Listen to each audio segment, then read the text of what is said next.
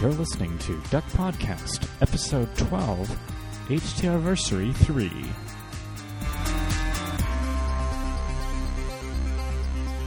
Welcome to Duck Podcast, um, Episode 12 for April 2nd, 2009. So it's the first time we're doing a duck podcast since about October.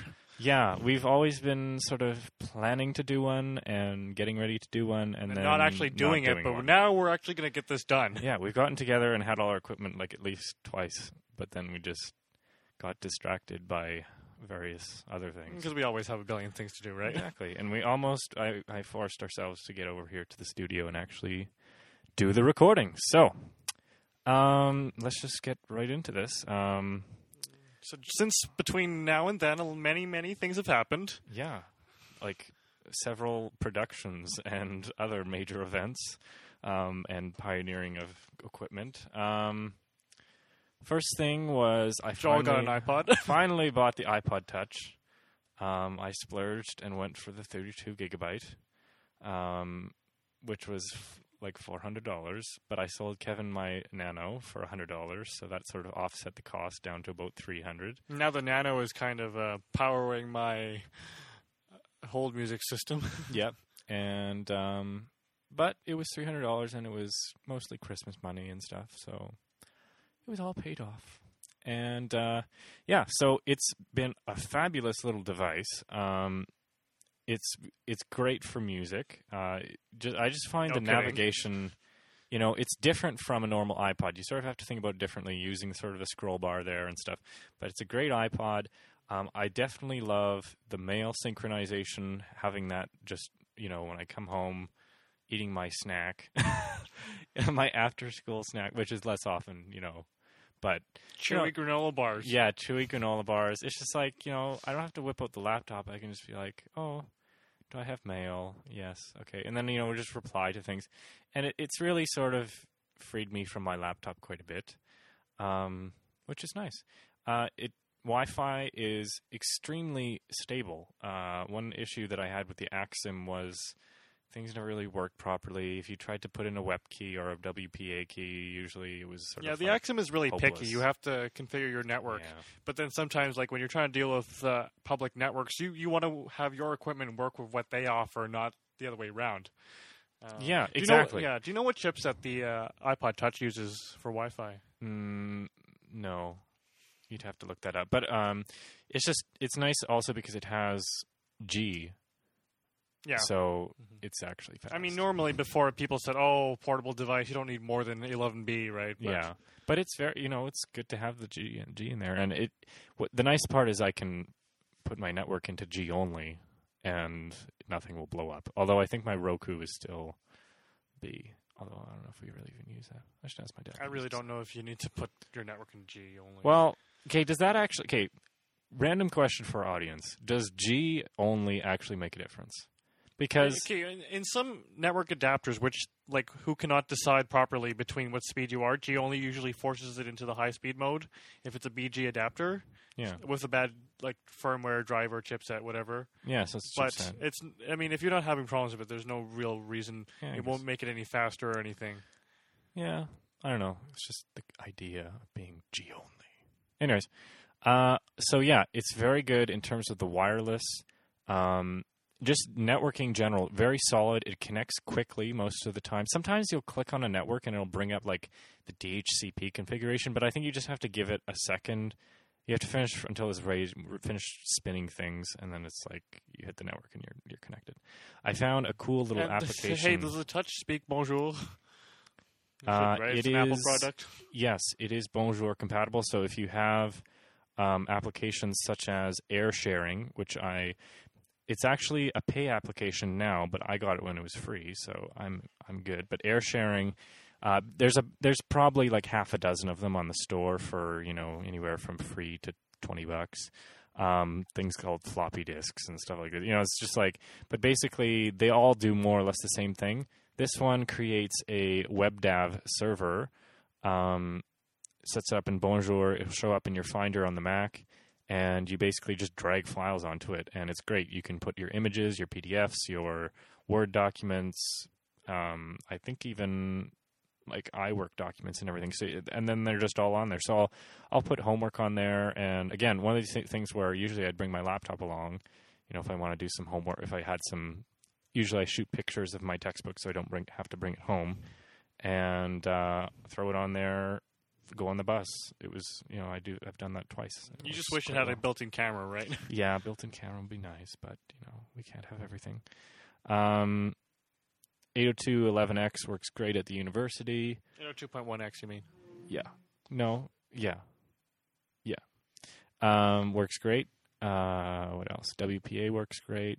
All the networking stuff works great. Um, and so yeah, another. What was it? Oh yeah. Does it does it randomly have a Cisco client in it for some good It does. It has the Cisco client. You can connect to any VPN. Uh, also, I, one thing I've been playing with is just VPNs in general. I didn't. I I skimmed over it when I first got the the iPod, and I tried it out, and then it just sort of didn't work. For some reason, the default for encryption level is none, and so it's like. Well, that's not going to work. Like, what? Who who has an unencrypted VPN? So I set it to automatic, and then it was fine connected just fine to the H2R VPN, and I've been VPNing to my heart's content. hmm So you haven't really jailbroken your iPod? Or? Yeah, I haven't, I haven't, yeah, I haven't hacked it or anything. Um, they there is a ha- uh, jailbreak for the second generation now called like Red P or something, Snow Red Snow. Yeah, I think it's called Red Snow because it's like, you know, Yellow Snow was the 3G release, and so this was like Red Snow, the other G for the iPod Touch. Anyways, so then uh, that's all ready to go. The only issue is that you have to if you if it crashes, you need a computer to get it booted. You need to connect it to a computer to boot it up again. Otherwise, you're kind of screwed. Which would probably be fine because I have my laptop everywhere anyway. So, but um, that's the only thing with the jailbreak. I you know. I'm just enjoying the stability of it all. I'm, I, I think the jailbreak is usually pretty stable, but I'm just holding off and wait until I get really bored with it. I guess. And you and you like how the it syncs very well with all your Yeah. stuff. So that's one thing I wanted to talk about because not everyone really knows about it um, because it's still sort of in beta. Uh, first thing I had it set up was just iCal and my my uh, my iPod, um, which worked fine. The colors were kind of weird. It's very annoying how the colors don't synchronize properly, but there are different ways of getting around it, which I'll talk about in a sec. Um, but there is Google Sync for this has been around for it came out and I was I tried it out and it sucked. It would basically only sync your main calendar, which is totally unacceptable for me. I needed to be able to sync all my calendars, and so um, uh, but then they fixed it up. So you, and there's a nice little tool called Calaboration.app, and you basically run that little tool and enter your Gmail account. This is all supported by Google. Well, supported, but you know it's sponsored by them um, like they created it. So you type in your information and select which calendars you want. Close iCal, open it up, and it's set up to synchronize to Google's servers, and you're set to go. Um, iCal is now completely in sync with your Google calendars. Um, And you can do this through Wi-Fi. well, no, this is just on the MacBook because that's Oh, kind of a new thing already. And then just a few, like a week after I got my iPod, they came out with Sync for the iPod. So and iPhone. Um, how it works is the iP- iPod or the iPod and iPhone both have support for uh, Active Sync with uh, Google, Microsoft Active Sync um, with Enterprise Server, so that people could sync their enter- their uh, what's the name? Exchange. exchange. Um, exchange calendars and all that other jazz. And so google just created a virtual exchange server and you can connect and uh, again fairly straightforward. There's a, a few limitations. I think it's only four or five calendars so i sort of had to reduce my calendars which is probably a good idea anyway. And i have like about a thousand. And um, but it's great. It's basically push mobile me type service for free.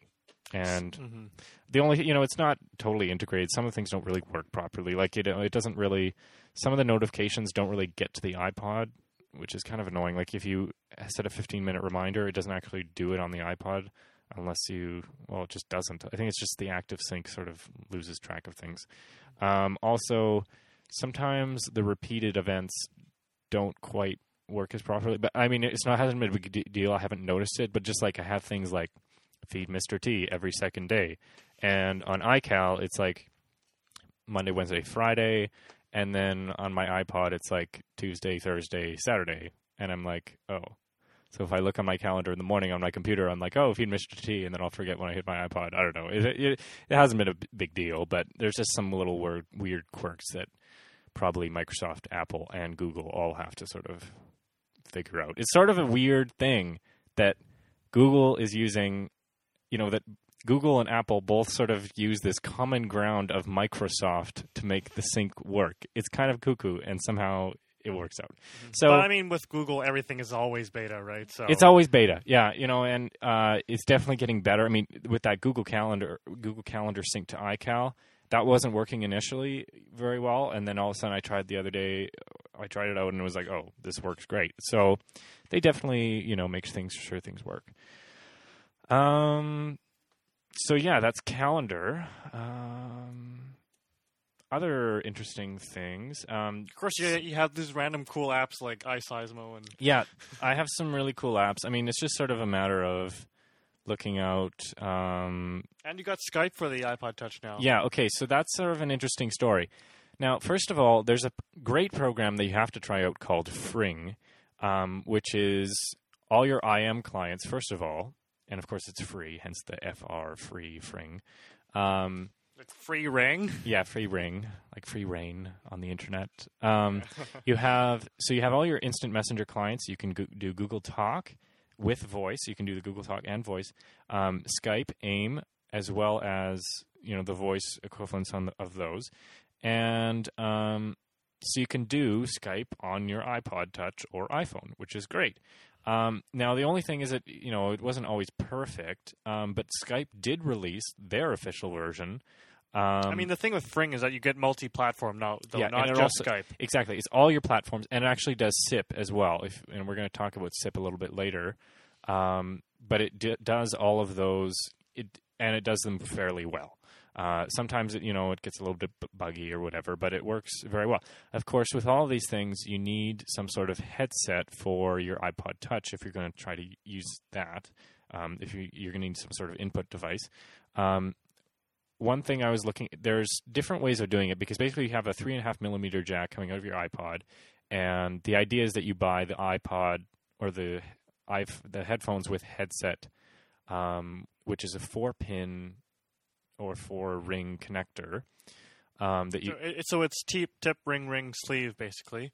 yes, um, But, That would plug into your yeah, iPod. Yeah, it, it- which is similar to the other iPods. Like the iPod Video had the same kind of connector, which you, it used to output video. yes, And people remember which you changed. Yeah, well, eventually. They changed it to the dock Yeah. later. hmm But I mean, for that generation, like the fifth generation, you were able to use a video camera, a camcorder cable to connect it to your TV. Now the the pinouts were probably different, but like Yeah, you know, they talk about all this stuff. You know, there's all these outrages about, you know, particularly with the new iPod Shuffle and all this, like, you know, how Apple is putting in authentication chips into things and, you know, oh, you need, you know, accessories can't be made easily or whatever. Yeah, it's a pain. And, and the thing Um, is, like, I that, you can understand that for certain things, like for power supplies and things like that, you want authentication. Most laptop will check for a a, a, a real power supply before it'll, it'll accept Yeah. power, and that's good. That's a safety feature. But like for accessories, there is no like, oh, Okay, your accessory can't catch fire. But Apple, in their interest of commercial, I know, but what I'm saying is like it's not like they're actively trying to do it. Like for example, Kevin and I just like assembled this total hack job wiring and set up an actual microphone for my iPod without using any magic chips. Like it's not impossible to do. But for certain things, like but the iPod Shuffle, you have to. Like how else are you going to use? How else are you going to do magic buttons to your shuffle? Anyways, there's different things about that. Um, but basically, yeah, you need a headset either using the Apple one you can buy. You can also there's an interesting product from Griffin, um, which gives you a great little mic. Griffin does all sorts of crazy stuff with Macs and accessories. Really neat stuff like the PowerMate and all that. Uh, yeah, the PowerMate. Uh, is it? Yep. Or is that something else? no, no, it's it's Griffin. far, mate. Griffin Power, Yeah. PowerMate. Um, and uh, so you can use that, and that gives you a nice little mic with a. I think it has like a button or something on it, and then you can plug in your own headphones if you didn't want to use the Apple headset. Um, and then the other option is to uh, well make your own like we did, but then BlackBerry makes an adapter for three and a half millimeter with four rings, to or two rings, whatever you want to say, you know, tip, tip ring ring sleeve, um, to two and a half millimeter. It must. It's probably only mono. It's probably left, you know, he- headphone. Because you're trying to use it, you, you're trying to use it with an industry standard headset. Exactly. Industry standard headsets are mono. And so apparently, Blackberries have the same connector as the iPod and iPhone. Anything, whenever I say iPod, it's because I use an iPod, but it's the same thing for the iPhone. Um, and so you can buy that, and away you go. You can use a two and a half millimeter headset if you have one. I mean, but obviously the iPhone has a built-in mic, and it's most important for the, the iPod. iPod, with, yeah, this is mostly relevant a to mic, so. iPod. But you know, a lot of people enjoy using their headsets. You know, and then it's really great because we basically with the iPhone, you know, you just have your headset and you get an incoming call. You press a little button. And I thought you had like quasi Bluetooth on these things, eh? on iPod. Yeah. Uh, supposedly, it does have a Bluetooth. Ch- okay, here's the here's the weird thing because it has support for the Nike Air, Nike Air, not Nike Air. it was like the uh, MacBook Air. No, the Nike i iRun or whatever it is. What is it called?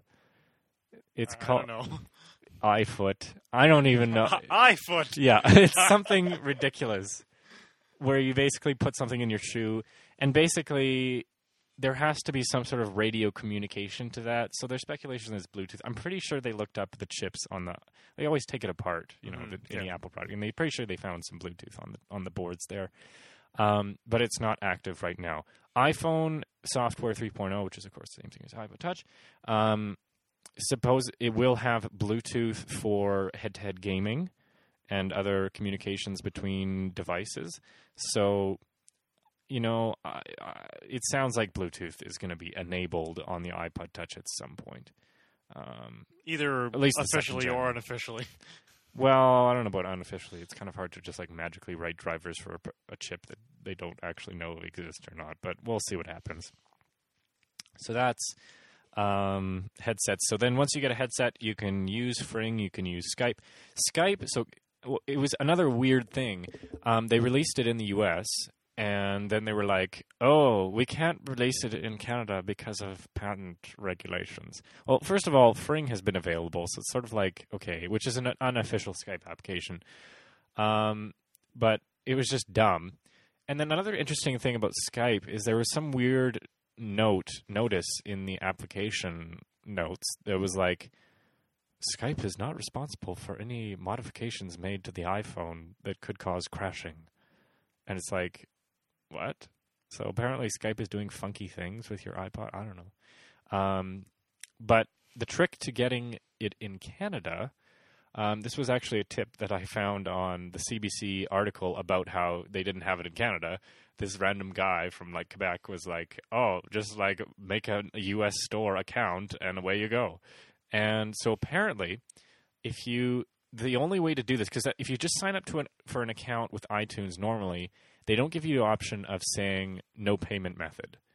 Um, but if you choose like a free item, like a single of the week or a free application in the U.S. store, log out, of course, first, and then from from your iTunes account, um, and then when it asks you for your credentials, you go create new account, select, pay, and then you fill out whatever, and then when it comes to the payment method, you say none, and then give it a U.S. address. the guy recommended that you use a U.S. Apple store, so I did the the um, Irvine, California Apple Store, and you have a U.S. account. Done. And you can browse around, get the free stuff off the U.S. account. Obviously, you can't buy anything because you haven't registered anything. Um, but you can get all the free stuff. So I download Skype. No problem. You're good to go. Uh, you can download Skype. You can use it in all its glory.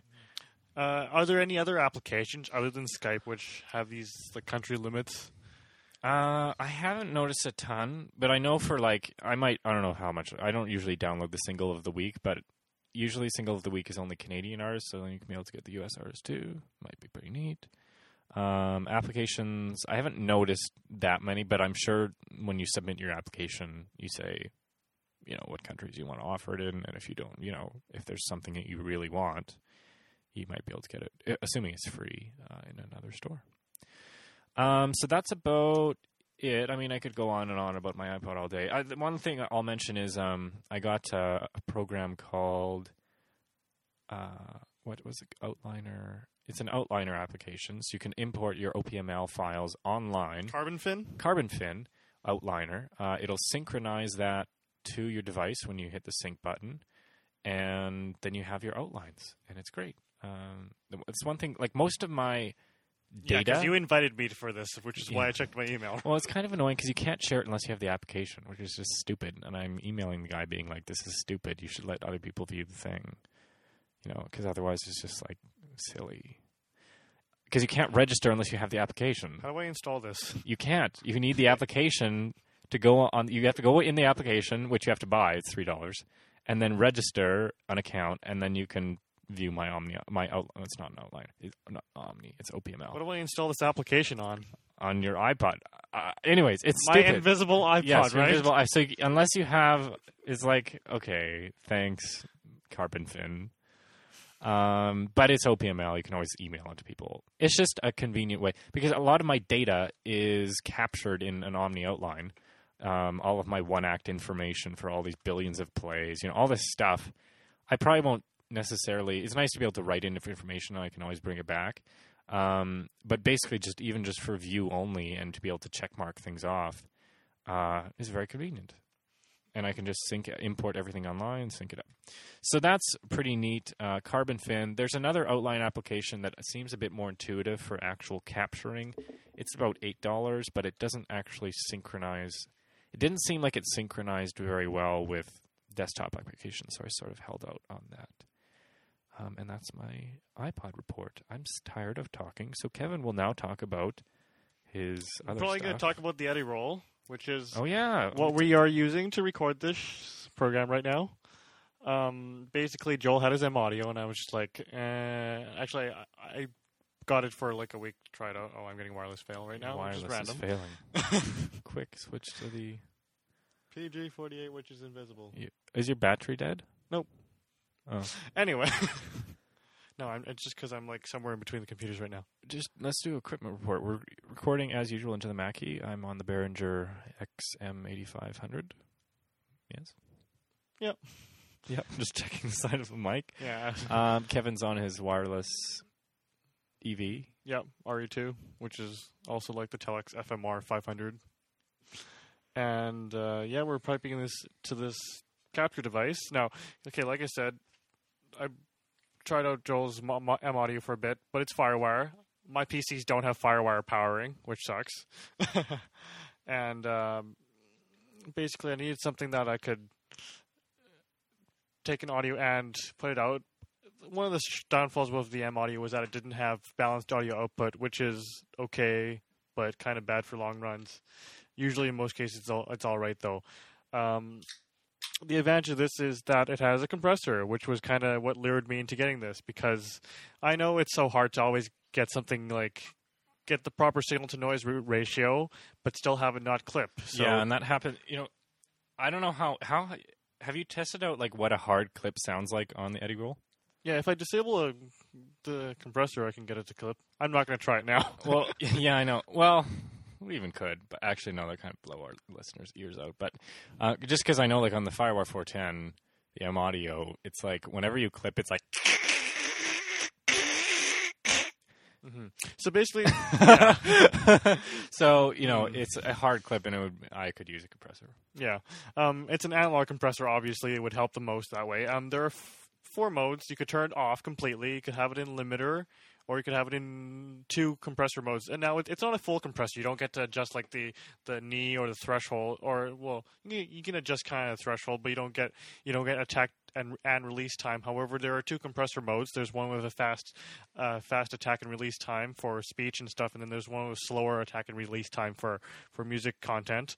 Um, but usually what they recommend you to do is if you're if you don't want like your if you don't want compression whatsoever uh, you really should be using a limiter just turn it up to max just so you can when it's at like negative 1.9 or negative one decimals, it will start holding down on that so it doesn't clip, so you don't get any bad bad things. Which is good if you're recording like unexpected content. Like speech is, is something that has a lot of dynamic range and and like it's helped out a lot. And I can get a, a decently hot signal that you can work with, but still be okay. Like if we decide to start screaming right now, it won't like kill your speakers or my equipment, which is great. Or Um, your ears. yeah. Um, compared to the audio, it has less inputs and outputs. That one has eight outputs, I think, Uh, yeah, plus SPDIF. hmm and then two analog inputs. Do you have SPDIF on yours? Yeah, I have SPDIF in and out. The only thing is that uh, on this model, you cannot use SPDIF and analog at the same time. You are either putting it Mm. into SPDIF mode, like digital, or using the analog adapter. Yeah, I'm pretty sure I can use yeah, both. you can probably use both at the same time. Um, however, you can have analog in, SPDIF out. So if you want to use this as like a bridge to, let's say your rest Oh, of your that's neat. I studio is is digital, then you can have this routing out, and also have, and you can do the other way. If you have it in digital mode, you can still have analog output from digital inputs. Oh, so if you want, neat. if you need to do That's cool. monitoring or whatever, so it's kind of like. A, a transitional device, but I'm using it in full analog because well, obviously my mixer's analog and and the only digital part is the computer. Yeah, um, we don't use. Who uses digital? Really? well, people do. But yeah, anyways, yeah. I mean, we if, don't. there are situations I heard like people who are doing like classical music authoring and production. They use the digital because you because obviously that's pretty quiet content and No, I know, but I mean, like, what are you? Like, audio is always originating Yeah, in analog, analog form. yeah. I mean, it makes it easier to transport around your studio basically because Yeah, you can multiplex yeah, and do all that fun stuff. But uh, yeah, uh, basically inputs and outputs are, are separate. Like most professional devices on your computer, they'll show up as as actually two sound cards. Um, there is a software controllable hardware switch. So the bridging, you basically you can do you can loop the input back out to back to the output from monitoring, like we are doing right now. Basically, I have the mics running through, so I can hear the compressed output. But um, it's it's internally done in the hardware, so you have absolutely no delay because delay really screws you over when you're Yeah. talking and trying to listen at the same time. Um, but you can also adjust it in on your on the computer with the driver. It's an ASIO device. Um, yeah, and, and this is fully USB powered, so which is And how's the phantom power on that? mhm, it's it's it's forty seven point point five volts as measured by my Fluke, which is pretty close to standard. I mean, no mics need the full forty eight. Yeah. anything from twenty four to forty eight will usually Right. power most mics.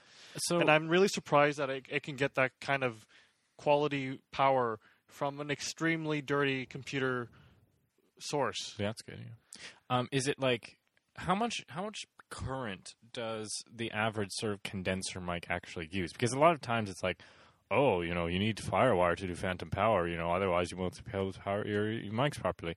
So I guess I'm just wondering, like, is there really an advantage to using a FireWire device? Because obviously, like, you know, I'm sort of I used to be I'm sort of on the fence with FireWire right now. You know, a lot of times, like Apple's obviously phasing out FireWire 400. It's done. There's like there, there's no Apple product with FireWire 400 on the market anymore. Uh, it's all 800. Um, so you're going to need special cables, which you know whatever. Um, DV is uh, dying. Uh, it's all sort of going to SD, which we'll actually want to talk about this interesting Mm-hmm. product. Um, Just just a note, your phantom power, if you're going by IEC standards, it's 10 milliamps, like the highest. okay, so yeah, like there's no way that you're going to overload USB exactly with your draw from two phantom power mics. Exactly. Okay. Yeah. That, that was my I'm. I, but I, like it's surprising that they have very good filtering and, and the power supply because uh, with analog audio equipment, you need to make sure that the bus voltage is higher than your signal voltage. That that that's what determines your clipping level because your something is clipping when your signal level is approaching the, the bus level. So if you have, if you have your bus level high enough, then it won't, you won't be able to get the signal high enough to clip. And in this device, basically, it's supposed to handle high inputs on the analog end, get compressed, and then go through the digital analog or the analog to digital converter. Mhm. Yeah. Um, actually, one of the features that I really love on this is the driver mode switch. Basically, if you want to use it in its full glory and ASIO and 96 kilohertz, 48 high bit rate or high sample rate, things like that, you will want to use the drivers that it comes with. Now, if you happen to have this device and you need to, u- and you're forced to use a computer that you know oh, I don't know if I have the drivers, or if, if you don't know it has the drivers, or basically just any other computer. You, You, just want need to try it get out. going quickly. Exactly. yeah. If it- or if your drivers are exploding for whatever reason it happens, you can flick the driver Gee. mode. Yeah. You can flick the drivers right over to advanced driver off, which basically shows up to the computer as a generic USB audio device, which basically every operating system has support for. So, It's interesting because there's always the pros and cons, and you know uh, we've always debated this with the FireWire 410 because it's obviously sometimes the drivers don't work so well, especially with new operating system releases. But there's there's two sides of this because you know uh, you can make a device like the Mackie, uh, what's it called, Road Warrior, some, some sort of crazy name, but it's basically a USB, or no, it's FireWire. It's a FireWire audio device but it's driverless, so it uses the built-in OS drivers. Well, the only issues with that is sometimes the well, you're OS limited by the OS drivers. Exactly. Exactly. but they can also be equally as unstable sometimes. Um, so you always have to, you know, you get uh, sometimes it's not always as good. So. Mhm. And with this, you, you get the best of both worlds. Yeah. I mean, yeah, uh, it's great. Yeah. Uh, it's a great nifty. Fe- There's literally a switch that you just like yeah. switch back and Yeah. forth, and then you're like, oh look, you know, do whatever you want. Exactly. It just initializes itself to the computer as, as different devices, which is which is an advantage of USB. I mean, I don't. Do you have any generic audio profiles in FireWire? Or Yeah, you do do. that exist? Yeah. Okay. Okay. Sister Money doesn't have that, I guess. Uh, no, Okay. Because but But, yeah. obviously, no. The uh, Onyx isn't it called the Onyx? It's an well, it's one of the Onyx, series. Yeah. mo- you know, yeah. I think it was. Satellite or something like that. Satellite, yeah. Um, it it takes advantage of it, but again, like people were having some issues with it because it was like, you know, Apple changed something. You know, Apple can change it whenever they want, or Microsoft can change their drivers anytime they want, and sometimes it'll break your device, and you're like, oh, not break it, but I mean, you won't be able to use your device in the normal driver's mode, and then it's like, well, you know, and obviously with Mackie, like they've designed it to be fully compatible with the operating system. You know, they can't just switch to different drivers now. They can't just be like, oh, you know, so Mm-hmm. it can be a, it can Yeah, be a t- because challenge. we were talking about this, and I really couldn't decide on what I really wanted. Best right, so that's kind of that's kind of why I kind of held off on this. And then on my birthday, I wandered into a music store and just bought this because it said it had a compressor in it. so that, that's what really pulled me in. This It is has a nice yeah, diagram on the top. too. Exactly. I, I like this. I like the signal routing flow. It makes it easier. To just like if if I just gave this to someone who had you know basic knowledge in audio, they would figure that out re- Yeah. right away. Yeah. Um, one of the things is this is a very hardware based device. Basically, all the switches are are real switches as opposed to the M audio, which is we have a there's a software control panel mixer where you, most of your stuff is done by on software, so you kind of have to use that to do your solo routing and all that stuff. But This I is mean, you're yeah. saying the Edirol is more hardware based. this is hardware based. Yeah. All these switch, all these switches are, are real I, I switches. you yeah. know I'd probably recommend that too because Mhm. sometimes the software just doesn't work. Yeah. But yeah, you know it's Yeah. I can probably do some fancier things though, but I don't know how many how, how often I really use it. So. So things like the, uh, but certain things like the sample rate, it, like instead of changing them in the driver, you just have real switches at the Yeah. back that you flick around. Now, I mean that makes it easy to operate. It's but, true. yeah. Um, But you don't I have guess the the only controllability. Of it. yeah, that's the only thing is like um, with the M audio, you can. Change it on the fly, basically, kind of. Well, I think they changed it. It used to be like you'd actually do it in the firmware. Now it's just like it's locked and it's controlled by the operating system. So the operating system can choose um, the sample rate, and so if your program is doing whatever funky things with the sample rate to the oper- through the operating system, the M audio will just adjust to what it's doing. Obviously, yesterday we were playing with it. I was trying to do a SIP call, like sort of Skype. Um, oh, I can do mono mix. Yeah. out on that. Yeah. Yeah. Um, and you know, the M audio was just like, oh, I'm going to stay in 44 kilohertz instead of going down to 8 kilohertz for the voice call. And it was like, oh, look, chip, chip on Kevin. Oh, great. yeah. Yeah.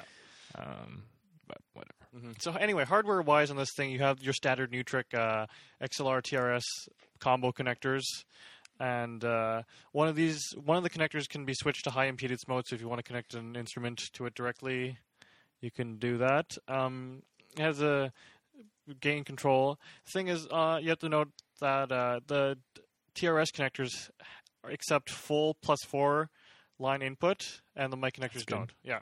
Um, so if you were randomly like, oh, XLR and TRS, they're- must be the same thing. but They're not actually. X, you would use XLR for for quieter mic level signals, and you would use your TRS for for plus four signals. If you're sending a, a full plus four signal out from the from your audio source, you will turn your sensitivity sensitivity all the way down to zero, and instantly the whole thing is aligned zero decibels all the way through.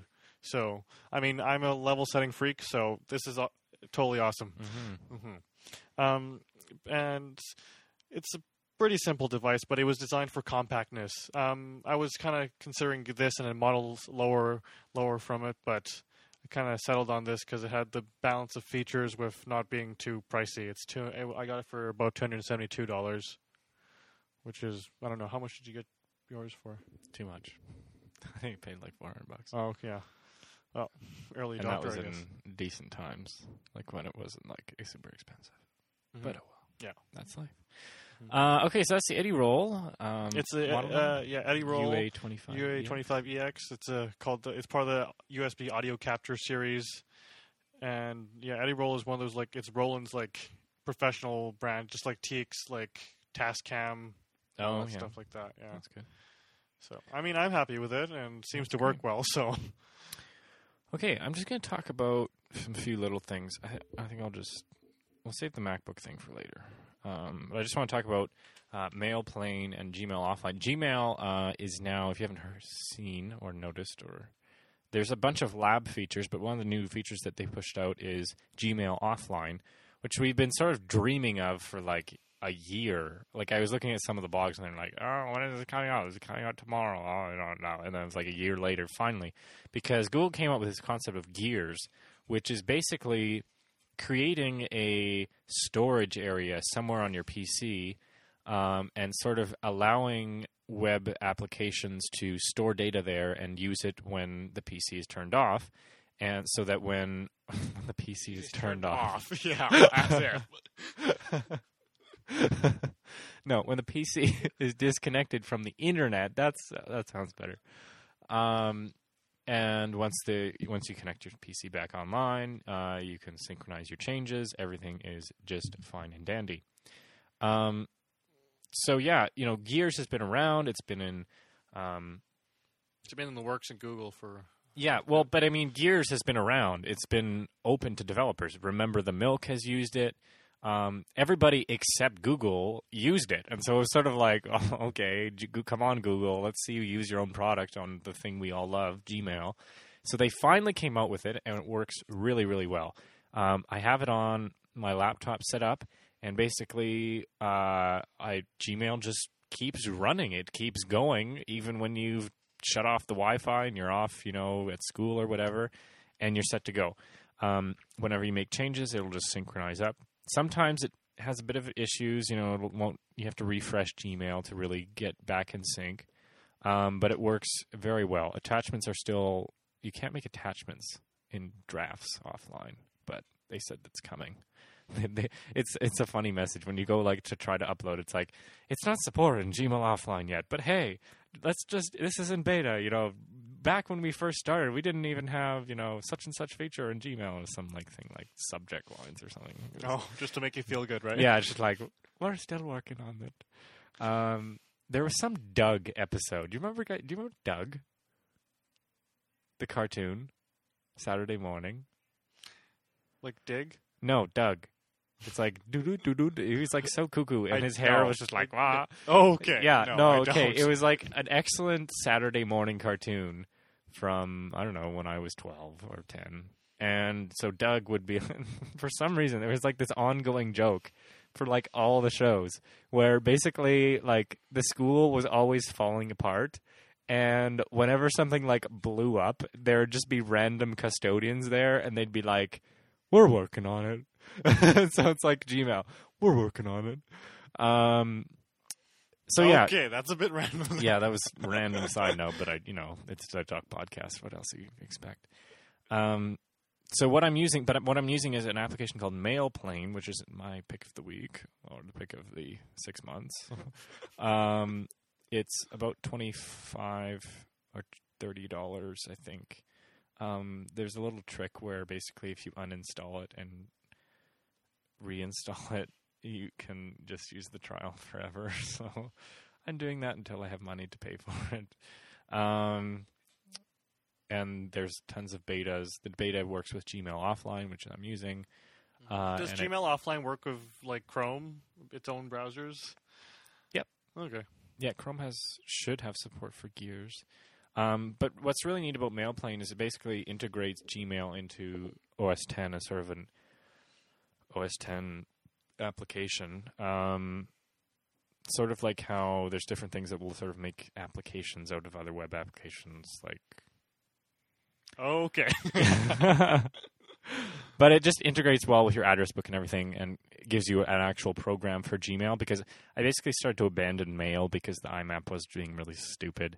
And but it also what's really nice is it lets you keep multiple accounts. So you have lots of Gmail. I have a you know joel.ca account and to sw- I can easily switch between the two without having to log out and log back in like you wouldn't have to do in Safari. Also, you know, usually it's the whole concept of oh, you know, your web browser crashes, there goes your emails. Um, this keeps it in a separate application so that you can close your Safari and Firefox or whatever, and you're set to go. It's Mm. you're still open in MailPlane. And actually, uh, on that note, I don't think it's ever crashed. So that's pretty impressive. Mhm. I mean, everything's being sort of sandboxed by Safari and Mail. I mean, it's not like there's a ton, ton of code to go wrong, but I mean, it's still impressive that it's never crashed. So- Yeah, I'm one of those weird people who actually uses IMAP and Thunderbird because I need the editor. Yeah, that's the only thing. I mean, it does some cool stuff with attachments, like it'll shrink your photos and stuff, but it doesn't really. Yeah, I mean, you're still Gmail, so as much as that is, I need to be able to insert my HTML bits when needed, or tables, or yeah, or be able to drag and drop my images in line. Oh well. yeah. What I do is sometimes I'll just open mail if I'm going to write a big email like that, but that's all thing. So that's MailPlane. Check it out. It's a pretty neat application if you like Gmail and aren't loving the MailPlane or, or not loving Mail.app at the moment. Um, quickly, the Kodak ZI6, very neat little device. Um, I think it's like around two hundred dollars. Um, shoots very nice 60 frame per second HD in 720p. I just thought I'd mention this because our youth group bought one. I was like, oh, this is neat. And we always talk about HD because we're like, HD, HD. We're so HD fanatics. like, Yeah. I think we've spent like eight duck podcasts. Just like, if you go back and look at each one, of those, it's like, let's talk some more about HD, HD. and how much the HDD cam, HD HDD cam drives us absolutely insane, or how we're going to buy like HDV cams, or how like everything's bogus. But really, uh, very neat. It basically hucks H.264 video files right onto an SDHC card or SD card. Pop that into your computer. Away you go into iMovie, Final Cut, whatever. It's very, very nice. It's gonna end up just being like my audio interface. I'm I can't. I'm gonna be there, not being able to decide. And then I walk into a store and just go, "Oh look, It's very Buy yeah. this. It's like it's like it's the whole package. I mean, it doesn't have a zoom lens. It's like if you look at it, it looks like the VTech Fusion that I had. Like it's literally like a sort of joke. You look at it and it looks like a toy. But you know, so yeah, there's no optical zoom, but for shooting neat little videos of your friends in HD, it's really really really good. They seem to use the uh, handheld device form factor. It's kind of popular now. Yeah, it looks like sort of you know one of those video players that came out a few years ago for like you know teen for like twelve year olds or whatever. It looks totally silly. Video now. and you're yeah the video now. That's what it is. It looks like a video now, and you're like, well, what the heck is this? And it looks like it, ridiculous. And it's a Kodak. Like who buys HD cameras from Kodak? But it was very impressive. So. Uh, if you're looking for something like that out there, definitely check it out. I'm going to play with it some more, maybe edit some stuff, and post online. You'll be able to check it out. Does it have like HDMI output or something like that? No, but it does have an awesome Switchblade USB like connector. You hit this. There's a okay. If you It look, do you see? flies Do you see that? Okay, you have to look at the image online. There's a little button that says USB that, that doubles as sort of like a mirror, so you can shoot video of yourself.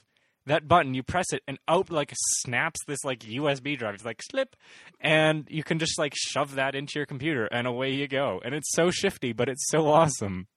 It's probably one of my coolest features. I'm just like, yeah, you flip. It's like Switchblade USB, Switch USB. Eh, Yeah, yeah. um, and so oh, you, you like have a built-in card reader. drives, right? Yeah. They just fly out. Oh yeah. It's re- and then so you don't even need to carry a USB drive with you. Mhm. You can just be like, oh, we're I good. mean, more. It could more could be desired in this audio department, probably, right? oh yeah. I mean, it's not like you can't plug stuff into it. This is no HD HDD cam. But it's it's a point and shoot HD It's camera. a point and shoot HD camera with not crap quality. So that's great. And 60 frames And a is, second. it, is it easy to work with the videos afterwards? yeah, it's just it's QuickTime files. okay. You just tuck them in whatever you want. hmm I mean, it's, you know, it's I mean, if we've you're not talked about then- on end. Well, no, even I mean, there's no reason H.264 doesn't work in. Okay, yeah. But we've talked on end about editing HD, but things have come along. You know, if you have a proper computer, there's no reason why you can't do it. So, um, so that's the Kodak ZI6. Um, let's talk a little bit. Okay, I'm just gonna talk about this stupid thing, Conficker. Seriously, H- did you hear about this, Kevin? Nope. Okay, well, Okay, I've been out of the loop these these past times I've been working on my project. Well, it hasn't been so- web news. It's been like uh, mainstream news. CBC, CTV. Go to like, like in the past few days, any of the news networks, they've just been like, "Ooh, Conficker, Conficker, Conficker." Oh, oh, you mean like the this virus. Oh, yeah. yeah, yeah, yeah. yeah. And I'm Okay, just like-. Okay. Yeah, so basically, the, you know, it's the typical story of what a virus is. It's going to enslave millions of computers to serve as a botnet for some evil hackers that we don't know about. But right now, like Since when is this it's getting- news? The Like, publicity it's yeah. getting is, is causing It's more hilarious. panic than it, it's like Y2K all over again, but just not to the same extent. I know, but okay. If you've listened to security now, if you listen, if you have any understanding of how the internet works and how you know how much Russia, China, and everyone else has control over our computers, you'll realize that this is going on on a daily basis. Okay, that's how spam is distributed. Like ninety percent of all emails on the internet is spam. Where do you think that spam is coming from? Botnets. Like that's not. This isn't a surprise. Conficker is just like it was basically one virus that was latched onto by the media that is going on forever. Like it's going on all the time. Things like Conficker. And so they're like, ooh, on April 1st, it, all the computers are going to explode and, like, you know, do an- some major attack. And I'm like, no, that's not going to happen. Absolutely nothing is going to happen. Uh, you know, it's it's like you know, sort of an urban legend created by the media, and I was frustrated, and I was Uh, like, well, I told you yeah. so when nothing happened. yeah, well, because I've been getting calls from people who are wondering, oh, are we protected, especially from our corporations right now? I'm just like, because the thing is, you can pre- you can protect against most viruses just by having enough side like front end security. Right. Um, but you know, one of not that this plus, is you new know, or anything. It wasn't even like it was hard. Okay, basically one of the weird things that it did, which is like you know, virus writing 101. I think like I think they could probably write a perfect virus, you know, that sort of blocked all entries.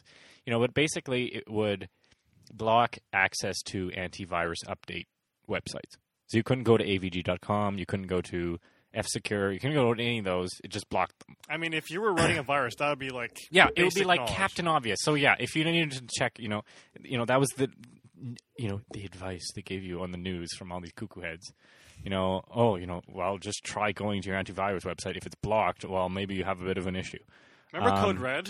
It's like that. It's you know, anyway. So it was just a hoax, and I was like, oh, well, get over it, you guys. I mean, it's So not it's not a hoax, but it, it's just It's not a hoax. blown up way It's too blown far. out in proportion. And I'm just like, this is just a way to sell newspapers, people. It's you know hysteria. But then, then again, like people awareness, you know, things happen from that. You know how, how like natural disasters happen all the time, but once they publicize those, you know, You know, I wonder because right now, obviously, we're going into like a huge deep recession, whatever you want to call it, um, economic, you know, despair. Um, I wonder if we're going to see a lot more of this because obviously, like CBC cut, you know, a bajillion jobs. Um, no, mainly in radio, but yeah, still affects. no, I know, but wide- also they cut a bunch of TV shows too. Um, also, CanWest closed a bunch of stations in Ontario, I believe. I'm pretty sure CanWest closed a lot of things. In well, the, CanWest has been lo- like actually all the media companies have been losing money just yeah, steadily. you know, so- in the U.S., there were so many newspapers that are just finished. They went bottoms up. It's totally finished um, because there's no ad revenue. And I'm wondering if maybe we're going to see more of these sort of mass hysteria in all areas, not just like, not just in um, you know computer viruses or whatever, but in general, the media just sort of coming up with stories um, that will generate a lot of money from you know just mass purchasing of newspapers about Conficker. so Yeah, well, you got you have to have something to fill in because right now, you know, newspapers are it's just Yeah. aggregated like feeds from everywhere. Yeah, like newspapers are not local much anymore. anyway, so that's So, yeah. Um, did you want to talk about I don't know radios or should we talk about the Grad Fashion Show? Actually, um, I kind of want to talk about my uh, the SIP thing and, and oh yeah, go ahead. Yes, go. Um, so I was tipped off to this application called Gizmo, which is a Skype-esque application. Basically, It- everyone's trying to to do the same thing as Skype because you know the success that Skype has had with voice over IP. Um, uh, Gizmo takes us a step further. They are open standard, unlike Skype. Skype is like, oh, you have to use our hardware, and and we're not compatible with everything. Okay, I- which is good. I mean, they they develop their own codecs and, and things, and it's kind of like the Slingbox. Sometimes they do things very well. Okay, but I'm curious about that because Skype, like Skype, obviously works very well with a bunch of hardware devices as well as Fring. Like, I mean, Fring seems like a very unauthorized application that's running Skype. Like, how does that work? Because you know, if Skype is obviously proprietary technology, it's not open. So how does that work that it gets things onto on things like Fring and stuff like that? Well, th- that's just like an, an access gateway, basically. Like, So you think Fring is just sort of setting up a magical Skype program somewhere off in Whoville and it could be like that. Uh, Like, does Fring have ties to Skype officially? no. Yeah. No, I mean it's it's totally possible. I mean, and and what I was talking about with SIP, um, it is possible to to do a Skype to SIP bridging, basically. Um, but anyway, back to the the SIP topic I was talking about. Uh, Gizmo uses SIP. It, it's industry standard, and it's I would say it's higher quality because well, SIP is a is It's configurable quality, yeah right? SIP is industry standard. It's, it's the G dot codecs, and uh, it's used throughout the telecommunications industry through for ISDN trunks and everything like Oh, that. really? So, I didn't know so that. your your digital landlines basically sound like that. Nortel uses it extensively on all their phone systems. Oh, I didn't know that. I thought that was just sort, sort of like some funky open source thing, but it's actually the standard. I didn't know. It that. is the standard, yeah. Bec- great. Well, they wanted to make it as compatible as possible. It's it's eight it's eight kilohertz PCM. PCM is like wave uncompressed, Mhm. but it, it's compression as in like we have less sample rate. Yeah. So, but that that's good because you have a constant uh, constant bit rate. That's great. But Skype has its own advantages because that's a, a it's a lossy codec because yeah. it's adaptive, it changes, but Yeah. but obviously like if you're trying to send like as soon as you send like music or something through it, you'll really tell that it, it's getting Mhm. compressed. Yeah. Whereas with PCM, it's l- less quality, but good. it's constant quality. That's great. But anyway, um, the advantage of that is that obviously you can use it with whatever SIP items you have. Now, SIP is obviously like the VoIP standard. Like if like uh, if you have hardware telephones, they would probably work on SIP unless, I mean, the ve- the vendors like Cisco, Nortel, Alcatel. Mitel, they all make their own. we're all talking about how these companies all are, are all called Tel, but anyway, um, Intertel. yeah, and like they all make their own standards, but usually most of their models can fall back to a, a SIP compatible method so that they can all work together. And Joel's playing with my pager right now. I was not expecting it to just like turn on like that and beep at me. It's Yeah. 1:14 a.m. Really? Uh, SIP No, is, is a 10, yeah, yeah. SIP is a protocol. It's it's like HTTP, and and basically after it sets up the connection, it streams packets through, which results in really low delay. And and like I said, the point was that it works with your hardware devices, which you can't with Skype. You don't really get that. You have to have a if you buy a Skype adapter for for a computer, usually it would have a USB on the on the end. You would have to plug it into your nearest computer, where it shows up as an audio device, and then basically most people have problems with multiple audio devices on your computer. Suddenly, all any music that you play on your computer ends up on your phone, which is kind of annoying. Yeah. Um, so, I mean, with SIP, you can use your your nearest ATA. Like at Staples, they've recently started cleaning out the Vonage Linksys PAP twos Pap. for Pap, for pap, really pap, low for a really low price and uh, oh, very low price. like like ten dollars about. Or Oh, 20 really? Yeah, Oh, it was nine ninety something for me, and so I, I bought as many as I could. I tried to clear them out, and uh, the Vonage units are obviously they try to vendor lock it, but as long as you make sure that you don't plug it into the internet, you you create a, a small network for it that you can go and reconfigure before it downloads Vonage information, you can use that on any SIP service that you want. So um, you can also program that for Gizmo, which is what I've done. Um, and basically, you can use, uh, Gizmo obviously has has multi-platform clients. They have soft phones, which is kind of the main point. Most people will be using the soft phone, which runs on Mac, Windows, and some mobile phones. The what? The Gizmo software Oh, yeah. client. Yeah. And of course, it's like with SIP because it's open. You set up your SIP account, and then You can use it with whatever software or hardware that's so I have it set up with Fring. Like it's all. I still have yet to.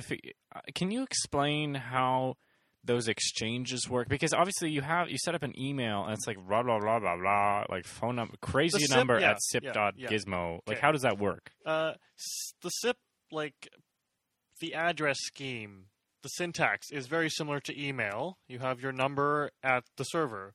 Uh, SIP usually you, you would run them through proxies. Basically, SIP servers are they don't serve anything. They're just facilitating a connection, which is why SIP is so awesome because like it's not handling much. It, you're just directing traffic through the internet. Mm-hmm. Unlike uh, Skype, where you might be passing through their servers. Well, it's never through Skype servers. It's through a super peer. Yeah, yeah.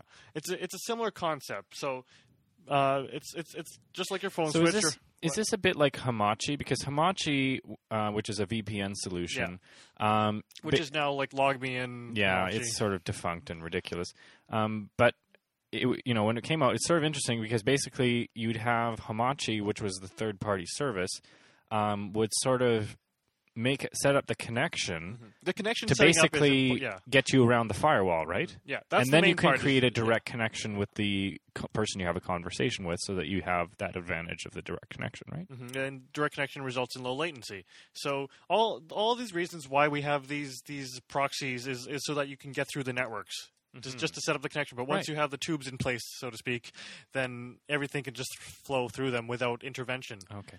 and and basically that's just how Gizmo works. Um, Gizmo will give you a phone number. It's it's it looks like a normal phone number, but it you can't access the public network without paying them, which makes sense. Yeah. But uh, the reason it, the phone number concept is very good because unlike Skype, Skype you have a username, right? But as soon as you end up on a phone, you realize how, how am I going to type in this username into the phone, right?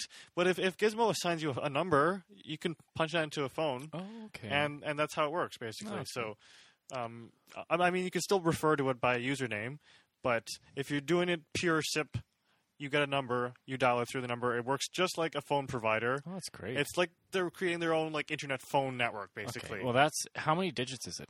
It's it's a full 10, 11, no, ten digit number. Yeah, Okay. I I think, ju- yeah, because I was trying to figure out that, and I was like, well, what's the point of this number? That makes sense. yeah. It's like one seven forty seven. La la la. It looks like a normal phone number, but it's it, you probably can't dial it. So, but it makes sense from that standpoint, right? If you're using an analog phone connected to an analog terminal adapter, you would be able to phone people. And Mhm. basically, I mean, I th- I would like more people to use Gizmo because it makes sense. It has higher quality.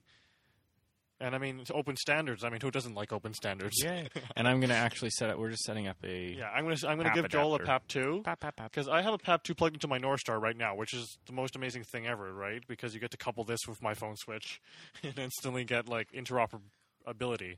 And so then I'll be able to plug this into my Ethernet network at home. Yeah.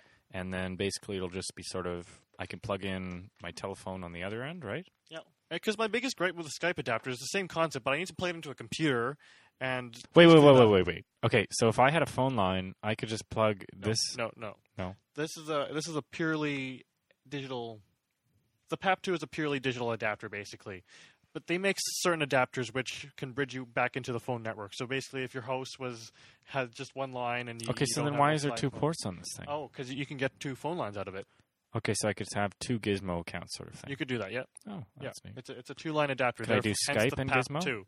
Um, that's what I was talking about. You, there are things, there are projects designed to try and get Skype to work on SIP because Hmm. you know we want to unify this instead of having Skype everywhere. I would I want to do that because like I don't want to have my Skype computer running twenty four seven. Just Yeah, just to run this little adapter, right? A lot of my friends are on Skype. Like, uh, you know, my sister, I've set her up on Skype, my cousin, and everything. I mean, these are, you know, it's a simple thing to set up. And so, you know, if if I want to do SIP with you and maybe have better quality, it's nice to have be able to combine. Mm-hmm. Yeah, that. So- and and I mean with with Skype, it's it's easy, dead easy to set up because Skype, the Skype team has spent so much time working on how to traverse NATs, routers, firewalls, all that kind of stuff, right?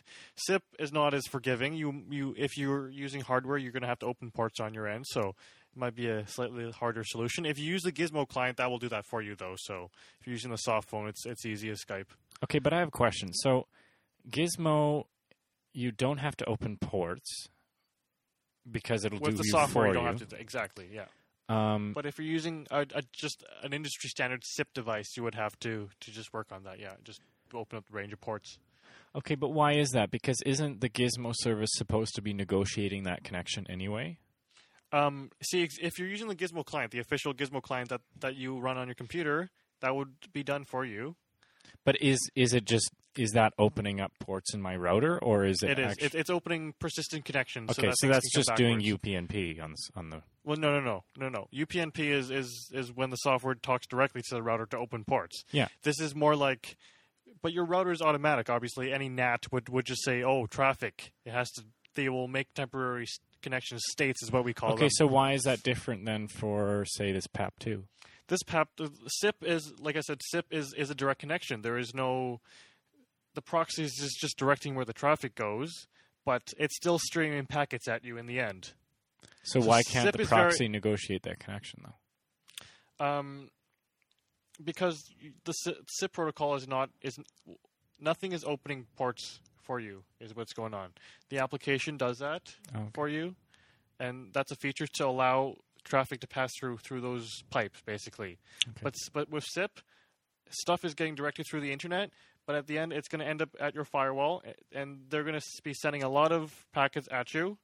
But unless you open those ports, it won't get through. Okay, that makes Is that basically how it works. sense. SIP is not like like like if we're doing an internal phone system, like if we're doing like VoIP for an office or something, that that's not a concern because you're on your own network, right?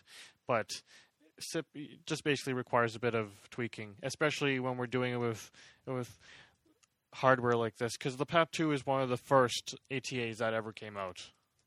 So That's great. yeah, maybe they'll make some hardware that can negotiate this, but that that's on a different layer altogether. Mhm. SIP is on a is on a relatively low layer protocol, basically. Okay. Great. So that's SIP. Definitely worth checking out. Mm-hmm. You can check them out at gizmo5.com. Mhm. Get get and get an account. Try it out.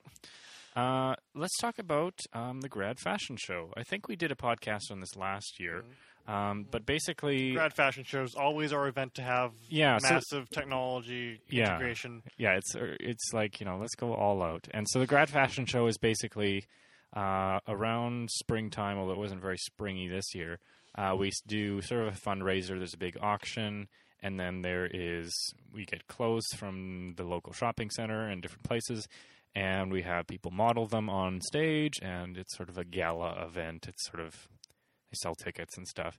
It's usually the event itself. I don't know. I mean, we sort of there wasn't a ton of people who came. Like the event itself usually isn't that fantastic. I mean, the food's there, like it's all good, but not very many people very really come. yeah, it's But not we, very for us, it's yeah, like let's be crazy technical because we can, and they just let us go free. Mm-hmm. And I mean, like things like the school open house, those are critical. And Yeah, and, those know, are it's- it's critical because if that we can- screw something up, the administration comes and hits us on the head, and they tell us to go away. Whereas this is just sort of like you know it's kind of everything else is optional. yeah. Like you know, it's everything that we're doing. They just re- really they just need music, but we just feel like we want to add all this stuff on to make it awesome. yeah. So last so last year we did like oh we have live video because the configuration last year was kind of bad. People were getting obscured by the seating Mhm. arrangement anyway.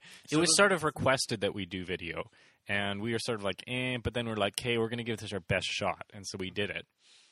Um, and we did it really weird with PowerPoint and Descaler. and Descaler. It was an interesting setup. And so this year, I actually started about a month early because my dad was doing some web streaming things with his work. Um, he had hired a company. They sort of failed at it the first time, and I was like, "Well, that's stupid. You know, you know, I need to come in and do this sort of thing." And um, so I was already looking a month ahead of time, sort of like what what options are there? Because uh, first thing I was tr- been trying out is Wirecast. Um, this is about a five hundred dollar program. uh, less than five hundred dollars that you can buy from Telestream. Telestream bought the company out. Telestream owns everything, by the way. All those critical video and audio applications for the Macintosh, Telestream now somehow owns them all, and it's kind of annoying. But Next thing you know, Avid owns Telestream. and yeah, considering Avid owns all media, it's like yeah. The Watch natural choice. watch right? Can West just be like, I'm going to eat like Avid, and then we'll be like, Global owns your life. Anyways, um, that'd be scary. Oh my gosh. yes.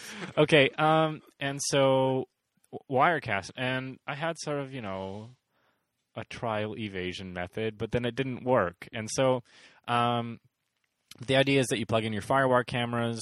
And you can switch between them. You can bring in titles. You can do all sorts of you awesome can do screen things. sharing Screen from other sharing. remote machines. Yeah, that's the, actually the real cool part. Is you could set up a camera somewhere else and then do remote desktop, which is kind of hacksy-ish. But um, but the great part is you could stream to the web, or you could um, display it on a second screen if you're on a Mac. I found this out that you cannot use a PC and do a second monitor. And they're like, uh. I looked this up and I was like, hey, you can't do this on Windows. And then they look up in the forum and they're like, yeah, we don't do this on Windows. It'll hopefully come out at some point. And I'm like, That's not soon enough. that's not soon enough. So, so anyways, for a number of different reasons, Wirecast was sort of not an option. Um, but what I realized is, um, just in general, fi- multi- more than one FireWire camera just doesn't work. you can put two on there, but it generally just doesn't work. because I mean, uh, last year we had like You have bandwidth we issues. had we had a coax cable Yeah. with RC on the end, so we were doing this fully analog. yeah, it was reasonably analog. Mhm. But we wanted to try doing this like a fully digital, like getting DV cameras Because we wanted to switch between more than one camera. Yeah, And analog, you're Properly. gonna yeah, you're with with- analog, you need things like generation, generate genlocks, which professional cameras have. Basically, you have a you have a uh, signal time base, and it sends all the signals, so all cameras are synchronized. So then you can just fade between them, like literally like mixing audio. So is okay. I've never really understood Genlock. Genlock is making sure all the frames are exactly. Oh, okay. You know how you know how NTSC basically the scan line starts from the top, ends at the end, and then it resets back to the top. Right. So uh, it, the gen the time generator basically synchronizes this reverse flip back to the top scan, so Okay. that. Uh, uh, but then in the analog realm, just like audio mixing, you can just plug all these signals together, and then they'll mix basically, right? Yeah. So if assuming that you're both all your video signals are are in synchronize in synchronization, then you can just literally plug them two together and they'll just kind of be on each other. Eh, or crossfade between each other with Yeah, the video mixer. then- yeah. So a video mixer costs what ten thousand? Yeah, and the mainly the most important part is you need to get cameras that can accept the synchronization Genlock, signal, and right. like nothing that is even close to prosumer consumer has that. You need full Right. out commercial So for that. you know, going digital, you accept some delay because there's going to be some delay in terms of the processing, but you can basically use whatever cameras you want. I was doing some experiments. I had like three USB cameras and a FireWire camera, and you can just mix between the two on your computer. Now, I looked around at some different projects. Um, there's a lot of stuff going on with Flash um, because Flash obviously you, you're still limited to one camera. So, but there's a lot of VJ stuff in Flash. One thing called Onyx. Actually, you know what? I think Onyx supported one more than one camera, but there was it still needed some development in terms of output on the Mac and on the PC. It just wasn't really stable. It wasn't really what I was looking for. I was looking for a crossfading tool to switch between cameras. Um, so I came across a product called um, VidVox, which is okay. I don't really understand because they call it VidVox, moving pictures further, and then they call it VDMX. I think there was mo- it was like two projects and they sort of merged them, but it's VDMX, um, and it's they call it Real Time Video Studio for Professional VJs. And basically, you can do whatever you can possibly imagine. You can merge MIDI. They're talking about another interesting thing they're talking about is um, You can merge Ah. MIDI into video. well, Is that what you just said? okay. Well, I've never been to an actual like much video dance or video like VJ performance. So I have absolutely, but basically, it's just using video either live or edited to sort of go with music and create a visual Experience. experience, performance. There's a word I'm looking for, but it's not coming to me. Ex- it's starts with an EX. I don't know. Anyways, extravaganza for your dance party people, for your audience, I guess. And so you're using all those things together to project and to stream. Well, I don't know, maybe stream. Um, and so you can take videos and stuff, and so you can basically interface anything you want. And there's, it's very flexible. Um, it's about five hundred dollars. Again, I don't know what's with this magical five hundred dollar number. I think you can buy it. Actually, it's for four hundred because it's still in beta technically.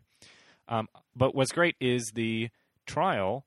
Um, if you don't buy a, a, beta license or whatever, um, you can use the whole program. You just can't save your workspace.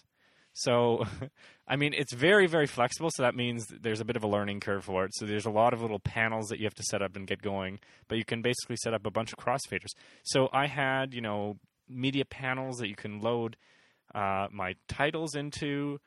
I had all my titles in one area. I could have, you know, if we had any video content that we needed to play back, I could have done that as well. And I had my two cameras. Camera. Okay, and then I have to talk about Grabber Raster, of course. I love Grabber Raster. Sorry. Um, compression, compression win right there. Compression at work. Coughing into mic. Um, uh, so you can have your two cameras or more than that and crossfade between the two using this channel AB play magical fader. And you know what's awesome is that any button or fader or anything in the interface can be like mapped to another button or anything, a keyboard. There's a lot of this. I don't. I all these words that or acronyms that I can't seem to remember. But there's a lot of stuff going on in the VJ world. So if you look up VJing, you'll find some really interesting stuff going on. Um, if you're looking into digital crossfading, so and of course, you know, VDMX, it's a Mac application, image units, all those fancy effects that you can find on the Mac, you'll be able to use them right inside VDMX. Check it out. I'm even considering buying a license depending on how much stuff we're actually doing. Um, uh, but another note, just on Wirecast, you know, I'm still torn between Wirecast because Wirecast kind of pisses me off, but it's also a but really cool program. It yeah. works. Yeah, and it and it makes awesome titles. Like they look it's, great. You know, I I'm very impressed with the product. And but what's neat is that they finally they now integrate with a bunch of these online web streaming products. So like UTV, UStream, or something. There are all these like crazy live streaming tools a la Flash. And um, one is actually a whole studio thing. You can like plug in cameras from different sources, and it's totally awesome. Make it your own TV station online. And so Wirecast will actually stream directly to those services now which is fabulous. You know, that's a that's a feature I would use. Basically, if you have a bunch of cameras, Wirecast can set you up as a media delivery company for 500 bucks. Pretty neat. Mm-hmm. Um, I mean, at the end of last year's grad fashion show, I kind of said, you know what, I'm going to throw money at the problem, go to Black Magic and get the nearest HDMI card. Yeah, or, we didn't do or that. whatever. We ne- we didn't do that, but I'm just saying, like, you know, it's tough because this is a hardware software solution, though. Right. Like, a- along with having the software that permits you from to to do that st- kind of stuff, you also need the hardware to get the content into the machine. Like, you Right. can tell a FireWire. and we were having issues with yeah. that because okay so we'll talk just about the hardware right now because um, so i said we had two cameras that was sort of lying we had one camera which was directly connected in via firewire into jquad and then we had our second camera okay so that was another thing a limitation of vdmx you can actually only use one firewire camera in the application they had Is that a hard? Is that a software limitation? it was a software trial limitation. It was a weird thing. They were talking about how Apple changed something and that they haven't implemented the code yet because it's buggy. And I'm like, well, Wirecast can do it, so why can't you? And it kind of annoyed me. But the solution was solution. Um, Grabber Raster. So there's this company called um, Black something. Let me just look it up here.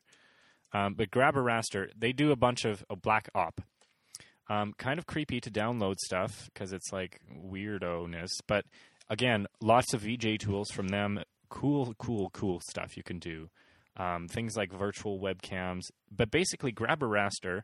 It's, it's like the video de- device we always wanted Yeah. to have. Is just like take a corner of your screen and turn it into like a, A video capture device. devi- device, basically. Yeah, so like basically, I drag this frame over any part of the screen I want, and it becomes a video device. You can huck it. It's like a webcam, which is just existing of your. Okay, so then what we did. So I think you get the picture, and it just clicks in your brain, and it's like genius. I, I had to buy it. I, I threw money at the problem, as Kevin would say. I bought, you know, it was like 30, 40 bucks or whatever uh, in Canadian funds. works great. Um, I would definitely use it again. Um, and so that's my second video device. Now, what am I capturing from? Well, I thought we need a second camera, but it needs to be in a different location. So I threw somebody with this random DV cam of Kevin's. You know, it was total joke. It was like this was almost like I was planning all this stuff so that it could be like a second, a dual camera setup. And in the end, I was all, this close to just like giving up. Like I had them on battery power. It was redonkulous. Like we had to give them a power ba- adapter at some point because I was like, oh, I guess we didn't really do yeah. that mm-hmm. power them up at all. So we just had an Ethernet co- cable connected directly from JQuad to MacBook. They were sitting on a chair with their laptop in their lap with a camera, just shooting b- camera B.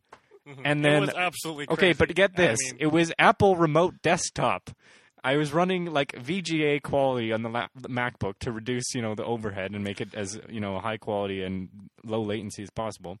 Streaming over Apple Remote Desktop to the J Quad, being captured in Grabber Raster, being sent in using this Grabber Raster as a virtual camera into VDMX, being magically mixed down with camera A out onto the projectors, and it was insane, and it worked. I know there was so much like uh, b- basically it was tr- getting transitioning through so many formats, and somehow at the end it still had The- acceptable. it was less than a second delay. It was like it it was nuts.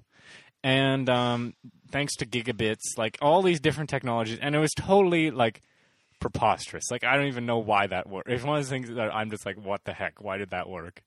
Um, I mean, even if it totally didn't work, we're fine because Yeah. that's just like, oh, we're having fun now. yeah. So we had a lot of fun.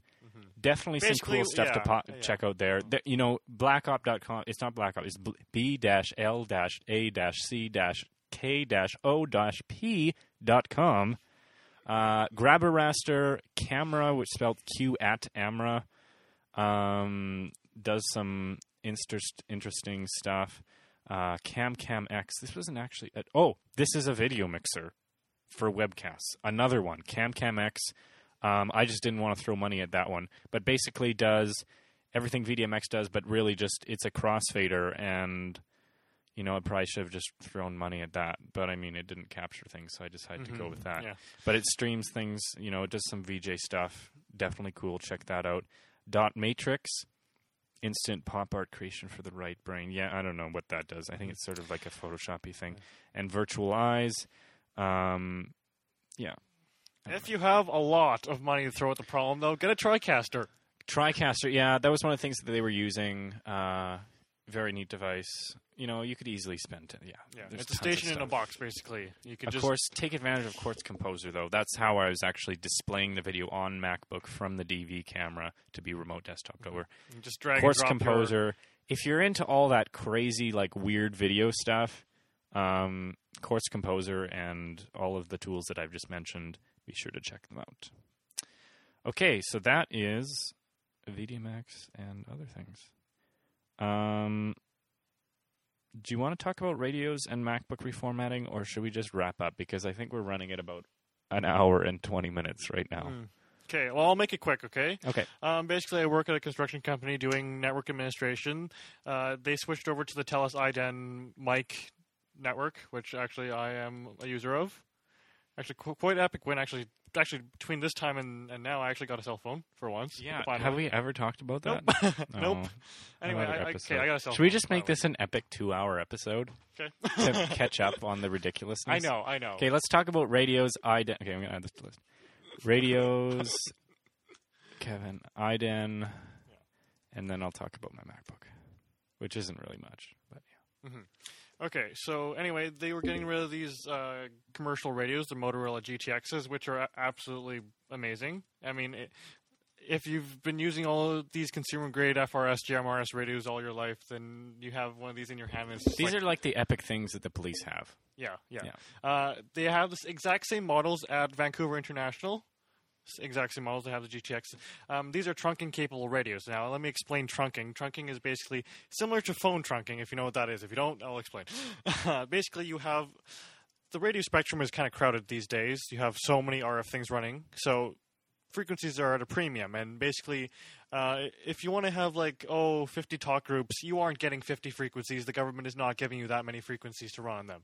You will get about let's say eight ten frequencies, and then trunking lets you have like a- ton of virtual talk groups, and it's a computer controlled system that basically picks the nearest free channel and and lets lets you use that channel for transmissions. Basically, how it works is uh, you key down on your radio, and the radio asks the controller, "Oh, what channel is free?" And the, ch- the controller either says, "Oh, this channel is free, use this," or tells you all channels are full, and gives you this sound. Talk prohibit. um, so anyway, uh, basically every industry that uses radios is now on a trunking system. Uh, for example, Edmonton's EDAX, they spent a ton of money upgrading our system. It's an 800 megahertz, and we have about 16 or so frequencies. But we we have about like 180 talk groups for every department, and basically the citywide communications is integrated this onto this. Recently, even the ETS bus service has integrated onto this. So I just have a quick question though. Um, so when you have, um, you said you can do 150 talk groups, and you said like 12 frequencies or something. Like that? yeah, basically. Okay, I mean, so- you cannot have all 150 of them in use at the same time. Yeah, that's. I guess that's what I'm, I'm asking. So basically, you're saying how it basically selects a f- open frequency Yeah, with yeah. using the trunk um, to select. You know, when someone keys down on the to- on the talk group, key down means just like you know pressing the push pressing talk the talk button, button on the radio, and so then it just chooses. the nearest free frequency, basically. Okay, so Yeah. then, but then really, there's only 15 conversations or speakers Yeah. on the network Yeah. at a time. But even on a, on a vi- very very busy radio system, like even the Edmonton, Edmonton City of Edmonton's system, that doesn't happen. Like it doesn't get busy, fully busy all the time. Right. Now maybe in, a, in a, like a natural massive disaster, maybe you would have a lot of busy channels, but Then you can I- just increase your frequencies for the day, right? More no, or less. no, No. Okay. no. Basically, you would just reallocate your spares into the into the group, basically. Mm-hmm. But the the advantage of this is that you get to have all these virtual frequencies, well, these virtual channels with a certain number of real channels. This is similar to. It's it's basically similar to circuit switch telephone networks. Let's say companies you have, let's see, let's say you have 15 f- phone lines. You can use those, and the system will pick the nearest free channel for you. Okay, so anyway, um, it's if it's efficient use of bandwidth, and all systems are are using on it. Anyway, so this radio is trunking capable. However, I'm not using it on a trunking system because I do not have a repeater. Basically, a repeater is a device that you know your handheld radio is only three watts or so, but your repeater would have 100 250 watts of power. Basically, that's enough to cover a whole city. Uh, most people would not enjoy having a 100 watt transmitter in their hand, causing cancer to like all nearby objects.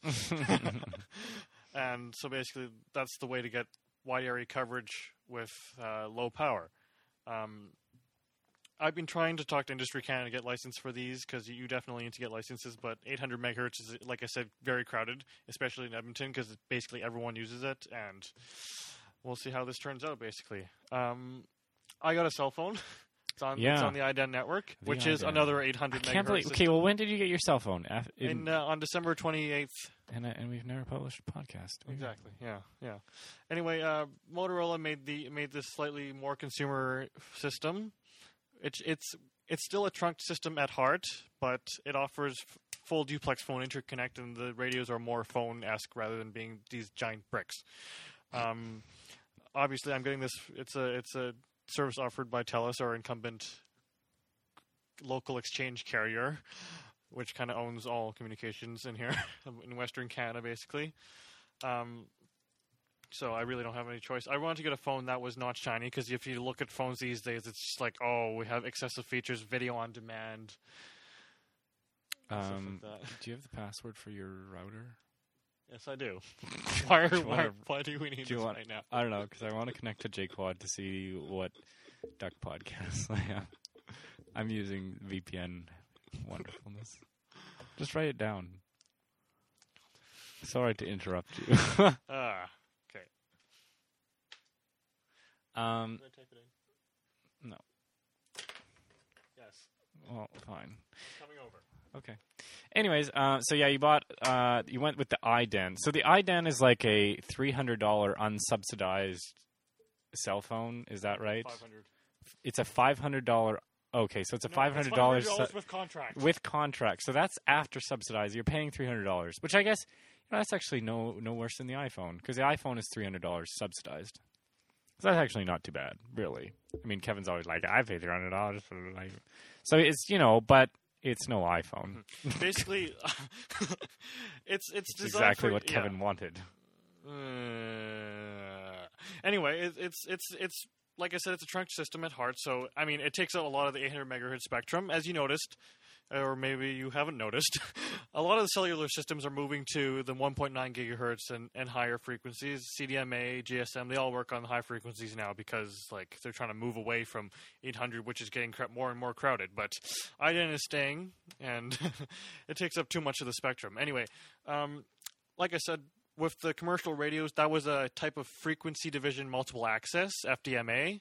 Um, IDEN is FDMA along with TDMA, time division multiple access. Basically, time division multiple access is when your device sends a burst of signal with breaks in the middle to allow for other stations to transmit on the same frequency. So basically, time slots.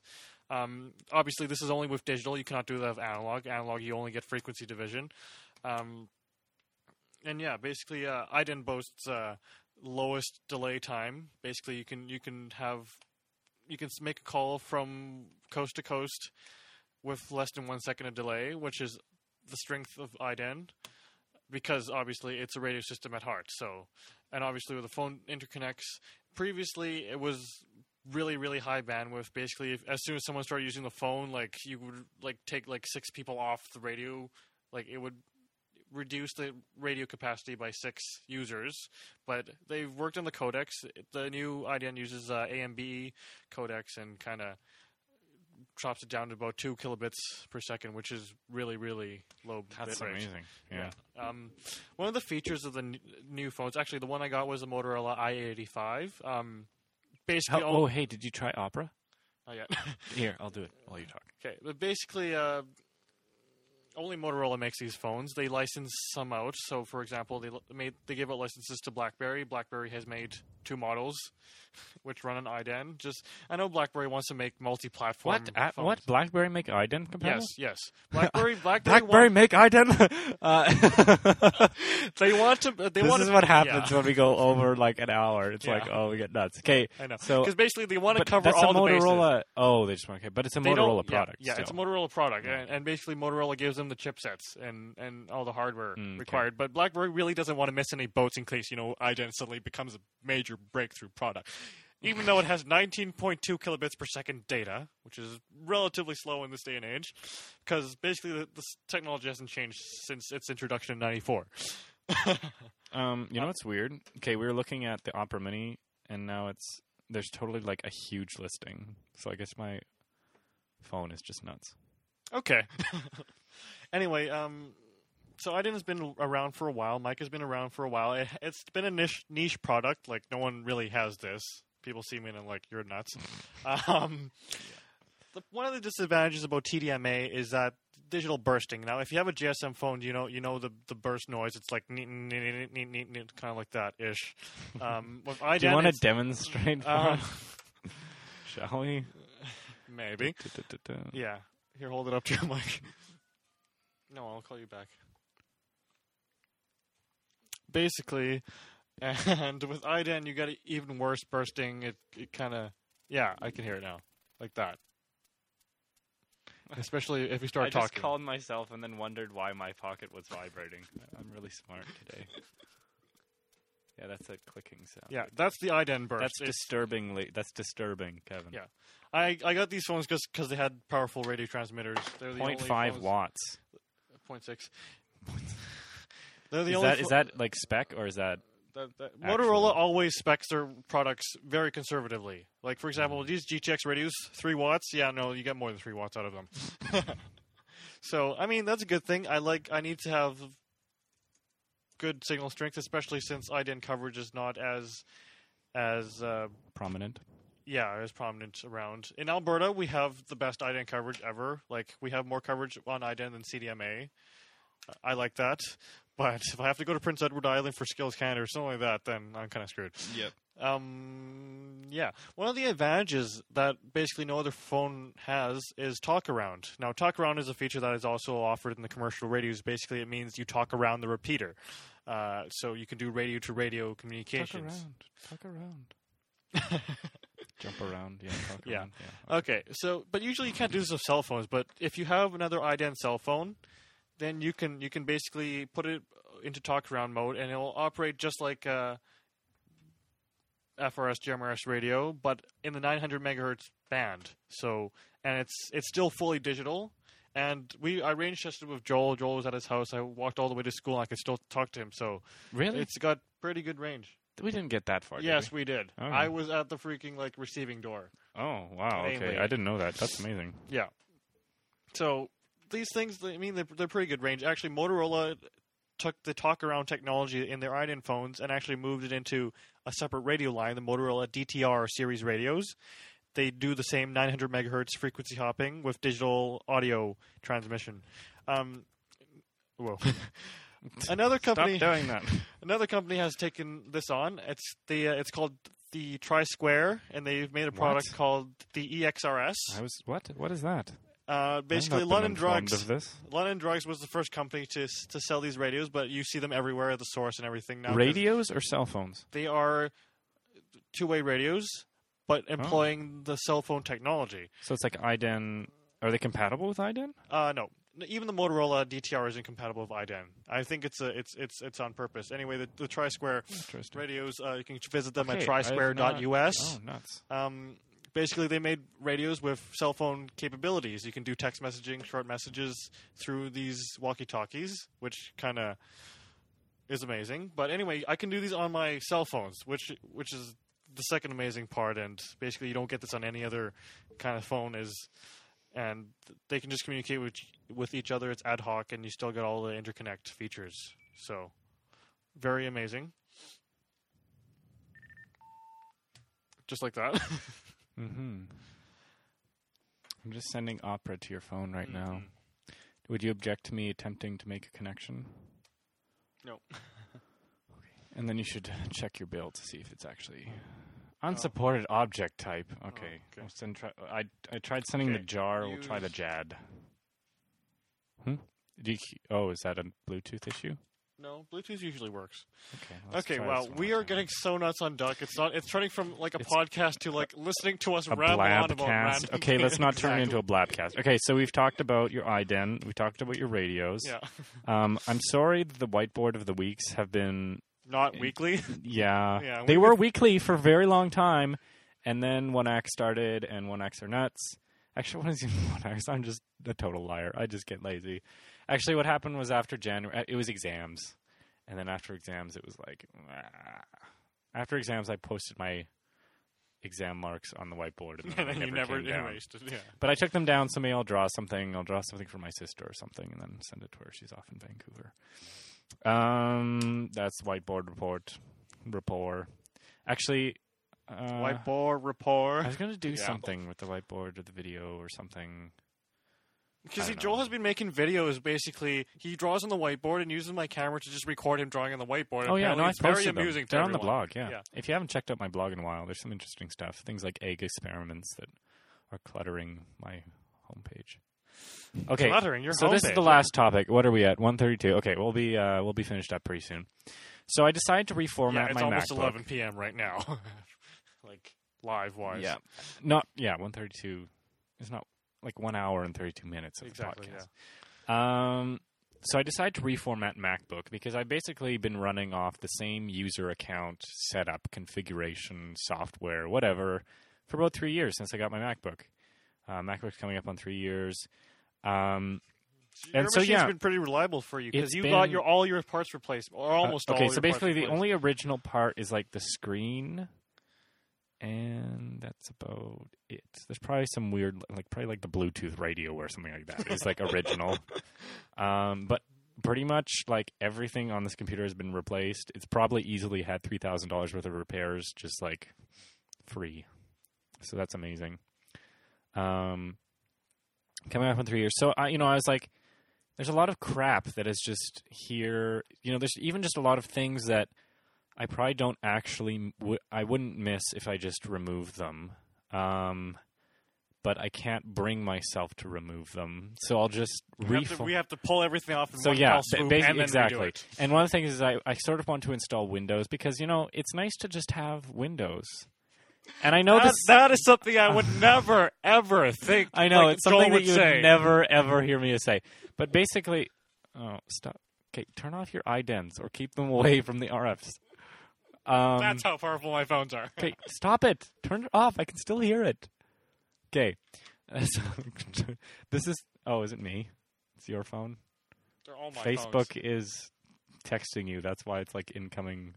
Okay, later, later. Stop identing my f- microphone. And you, as you as you put it into the pile of cables, right? Okay. okay. I'm gonna just, there you I go. can go ident the VCR. Um. Oh, what was I even talking about? You were talking about Oh, Windows and how I'm totally yeah. insane. Okay, it's just because like things like the lighting board run Windows embedded, and so I want to run virtual lighting board. Well, that requires Windows. Okay, fine. You're- Um, you're admitting that not every application comes out for the Mac, eh? well, I guess what no people always freak out because it's like, oh, you know, what if there's a Windows thing that I'll miss? Well, you can always install Windows. You know that's This is that's always point been with the yeah Intel th- Macs. that- you know that's a valid point. I'm doing it right now. You know if yeah and so basically I'll be able to dual boot. I installed you know all the good little pr- uh, applications so that and you know this way if we're doing a presentation um, and it's like You here how, take whatever my application my program is an exe. Like some people actually, sh- I've I, we've had people show up and be like, yeah, IB, but even other th- oppor- I've had one guy who showed up and he's like, "This is my presentation," and it was like some magical package photo slideshow that was an exe, and I'm like, "Well, I don't really." Um, okay, whereas now I can just reboot and say, "Okay, here we go." Um, you know, I I'm not going to use it often. It's just sort of a nice thing to have. Yeah, especially when you when I decide to put my whole, whole network on a domain, and you'll have to be on a domain to access it. I'm then I'm just Leaving. yeah. Okay. uh, so what I did is I actually um, because Boot Camp requires Service Pack two, um, because apparently I think if you install Service Pack two after the fact, like if you install uh, just a basic Windows Service Pack zero and then try to update, it like blows up the Boot Camp and just like the Boot Camp, like dual boot of Mac OS 10 Windows, and just screws everything up and reformats your drive. And I don't want to do that. So um, what I did is I slipstreamed using nLite um, Service Pack 3 into the Windows XP installer. Um, worked extremely well. Boot Camp went quite nicely. Uh, you, what I did is I actually made the partitions before I installed OS 10. And so don't worry about the Boot Camp installer if that's what you're doing. You don't have to like install using this wizard. You just need to select the right partition and format it, and that's really all you have to do. Um, so yeah, Bootcamp installed lovely with Service Pack three. Um, the driver disk. Basically, you insert the Leopard disk, um, and it has all the drivers on it, and works like a charm. Um, all my sound thing. The only thing is, um, the trackpad is supposed to be able to do a right click when you double tap, or not double tap, but two finger tap, and that doesn't work. I don't know why. That's a driver dependent feature, isn't it? Yeah, it's a driver dependent feature. Scrolling sort of works. You can do it with two, Two fingers finger scrolling. Yeah. but it it doesn't always work. I think it's just sort of a sensitivity thing, and so probably there's probably a driver update, but I just haven't installed it because obviously the driver's going to be updated. No, you were just identing us. Okay, obviously you're gonna, you know, obviously they've probably made updates since Leopard Service Pack Zero or Leopard 10.0.0. Um, and what the heck does that mean? Optimized mirroring. Oh, yeah. Optimized mirroring for convenient absolute URLs is what I wrote. What? Uh, yeah, no, what I'm talking about is um, I decided I was going to actually set up proper, like, local mirrors of things. So I went to my host. That's why Joel's here to copy the my entire server Yeah, I onto just- himself. not, not the entire server. Okay. My just JDRIA folder, because otherwise you'd be like, why are you downloading 13.2 gigabytes off my internet connection? Already did that. You already did that. Yeah, I know, I know. Anyways, you would start freaking out and disconnecting me. So I'm like, okay. So um, so then I keep a mirror, and then you go into your host file, Um, so that should be et, et cetera slash et cetera slash hosts, and you basically just say, uh, you know, I basically do joel.ca dot mirror. And so then when I go to joel.ca.mirror, it redirects me to, I say 127.0.0.1. And then, um, Oh, so you're just adding like your own host for yeah, for like Yeah, exactly. local access. it's my local domain server. But when you but when you still work on things like all the relative links, they all work fine just because you're not moving the Exactly. So the idea is, and so you just make a virtual host in whatever server you're using. I'm using Apache with XAMPP. Um, I just say, here's my virtual host, here's the domain name. And so now, when I go to joel.ca.mirror, I get exactly what I would see on joel.ca, and I can use absolute links, which usually I'm not a super big fan of. But I've come to realize that it's just a part of life. You're not moving your website to a different directory every day. And with virtual servers, you can just make it virtual. make it Captain virtual. Obvious, second Captain Obvious statement of the day. Today I looked at this giant, like, zero gauge cable and I was like, oh, it's stranded. Duh, Joel. It's not solid like- copper. yeah, I'm just like, do you want to imagine what a solid copper like zero gauge like wire would be? That would be like a freaking bus bar. Yeah, exactly. It'd be harder than bus, bus bar is hollow. Okay, anyway, so that was like obvi- obviously Captain Obvious. Yeah, virtual surfers. They're virtual. Yeah, okay. Anyway, I need to wrap this up. Um, so yeah, and then you can create absolute URLs. It's a great idea, especially when you're doing WordPress stuff. You can just say root, theme, and randomness. Okay, that's it. We're done. Okay, that's our duck podcast. Oh wait, you you talked about yes, it is. Oh, yeah, it is. It's our duck podcast. yeah, we're done. Okay, that's it. It's our Um, for applications have been Covered? stuff, Yeah. and uh, this We has did our been Duck. Podcast. yeah for April second, our first in a long time. Yeah, In I'm first of the year, April yeah, 2nd. exactly. Yeah, I mean, Um, uh, it's it's all. Oh yeah, I'm I just had to gonna- mention it's AHTR's birthday. It's our third- anniversary, Yeah, Yeah. HT anniversary. It's our third year.